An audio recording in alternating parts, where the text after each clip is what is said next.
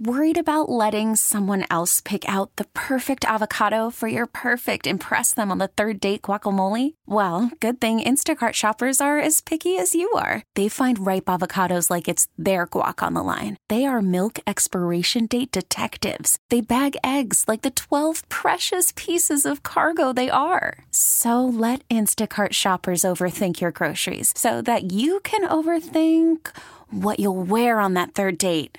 Download the Instacart app to get free delivery on your first three orders while supplies last. Minimum $10 per order, additional term supply.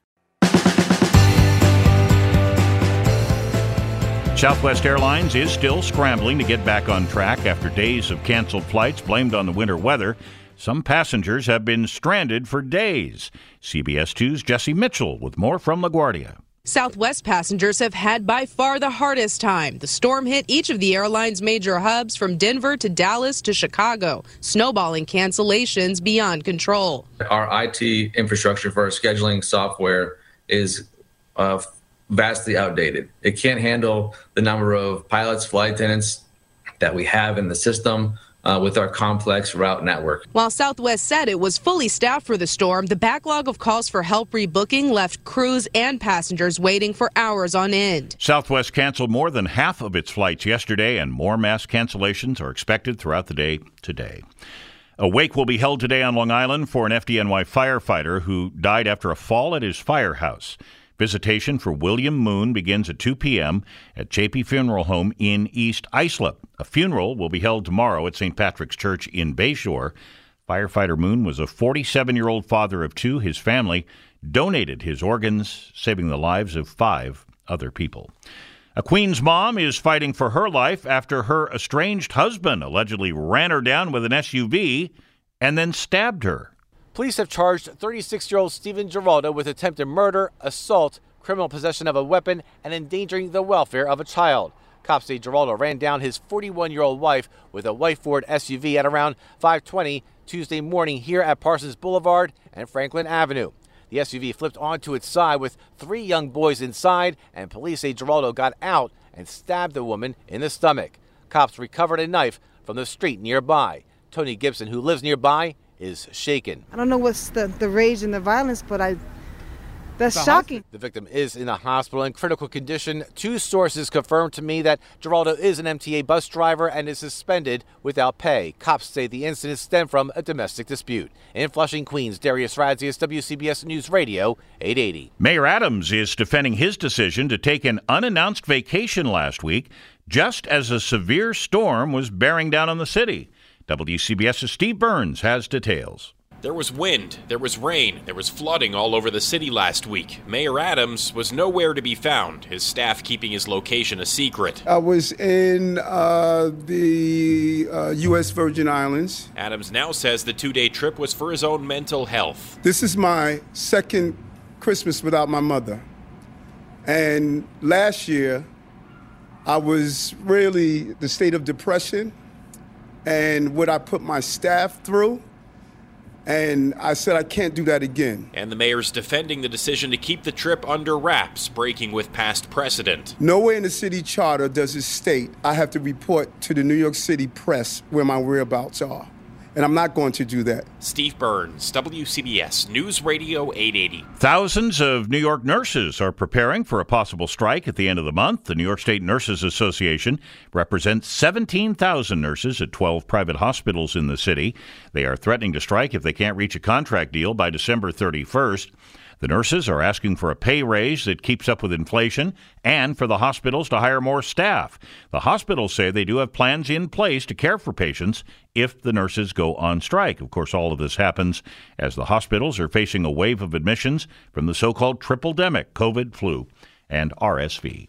To the Weather Center now, meteorologist Todd Glickman is here, and it's nice to see the temperature inching up a little bit. It has been above freezing since noontime yesterday, Steve. In fact, snuck up to 36 degrees at 3 o'clock this morning, now down to 34, but up we will go this afternoon to the lower 40s and a lot of bright sunshine. A few scattered clouds overnight tonight, cool again, mid 30s in town, 25 to 30 in the suburbs. And that upward climb continues for the balance of the week. In fact, the balance of the year. Mid 40s tomorrow, about 50 degrees on Friday. and uh, there could be some rain coming our way for the last part of the year, late Saturday, Saturday night, and into Sunday. Mineola 31 degrees right now in Cranford. It's 30 and it's 34 in Midtown Manhattan. All right, Todd Glickman, thank you. New York's first casino in a shopping mall is set to open today. Resorts World Hudson Valley Casino will open its doors at the Newburgh Mall in Orange County. CBS 2's Tony Aiello got an early look. 1,200 slot machines, 82 electronic table games. New York's first casino in a shopping mall. The infrastructure that's built inside of these malls is really fantastic. And if we can figure out a way to re- adaptively reuse them, it'll be better off for everybody. VP Megan Taylor says repurposing an anchor store saved on construction costs, allowing designers to focus on interior finishes that reflect the Hudson Valley surroundings. The 90,000 square foot casino is in the old Bon-Ton department store at the mall. Now, one thing it does not have is a restaurant. Developers are hoping that people coming to the casino will eat at existing restaurants at the mall, giving them a boost. No big winners in last night's $565 million Mega Millions drawing. That has pushed the jackpot for Friday's Mega Millions game to at least $640 million. While there were no big winners last night, five tickets did match all five white balls to win a million bucks apiece. Someone has been robbing mail carriers in Connecticut. The robberies have occurred in Stamford, Greenwich, West Haven, Waterbury, Middletown, and Hartford. The first robbery was in November of last year. The most recent theft was earlier this month. The U.S. Postal Service is offering a $50,000 reward for information that leads to the arrest of the robber. Three people are accused of stealing envelopes from the post office in Merrick on Long Island. They're accused of stealing the envelopes through a process called mailbox phishing. Glenn McKechnie with the U.S. Postal Inspection Service spoke with News 12. Generally, it's placed uh, on, on some type of belt, a sticky glue trap, or uh, a tape that has some type of adhesive to it. Several customers at the Merrick Post Office had complained that checks had been stolen out of their mailboxes and then cashed for thousands of dollars.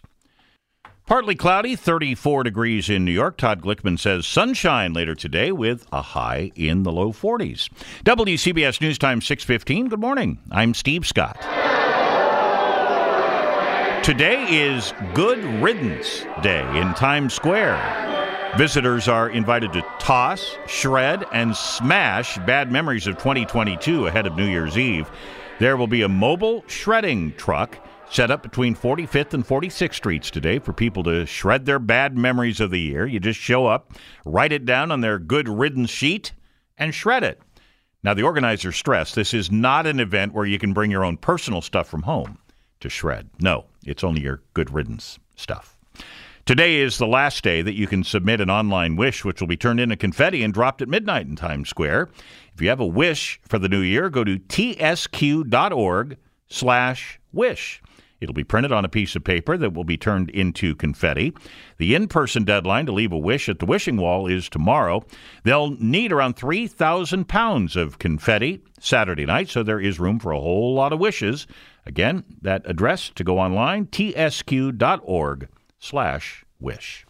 Now that Republican Congressman elect George Santos has admitted that he lied about his resume and his family history, his former Democratic opponent says they should meet again in a special election. This is not about embellishment or about exaggerations. Robert Zimmerman says George Santos lied outright about his education, his work history, and his religion, claiming to be Jewish and the grandson of Holocaust survivors. And they've not even begun to dig into the real stories about where this individual got his $700,000 to loan his own campaign, and how his assets grew from maybe 20, 30,000 bucks two years ago to millions of dollars today. Zimmerman is calling for both the Justice Department and the House Ethics Committee to investigate Santos, who's already being looked at by State Attorney General Tish James.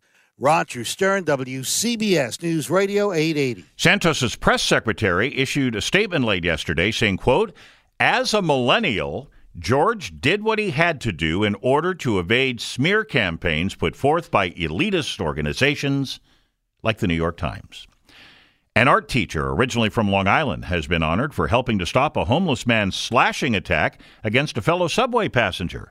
More on that from WCBS's Anita Bonita. 29 year old John Catania, an art teacher in the Scarsdale schools originally from Northport, was honored at City Hall for stepping in to stop a homeless man's slashing attack on a Muslim woman aboard an 8th Avenue bound L train last month. He was presented with a proclamation by Mayor Adams. That really is an example of how you coexist. No one does it better than uh, New York. Uh, we coexist every day. And uh, I think John personifies that story. Both Catania and the victim are recovering from their injuries. The attacker, who fled when the train pulled into Union Square, was later arrested. In Lower Manhattan, Anita Bonita, WCBS News Radio 880.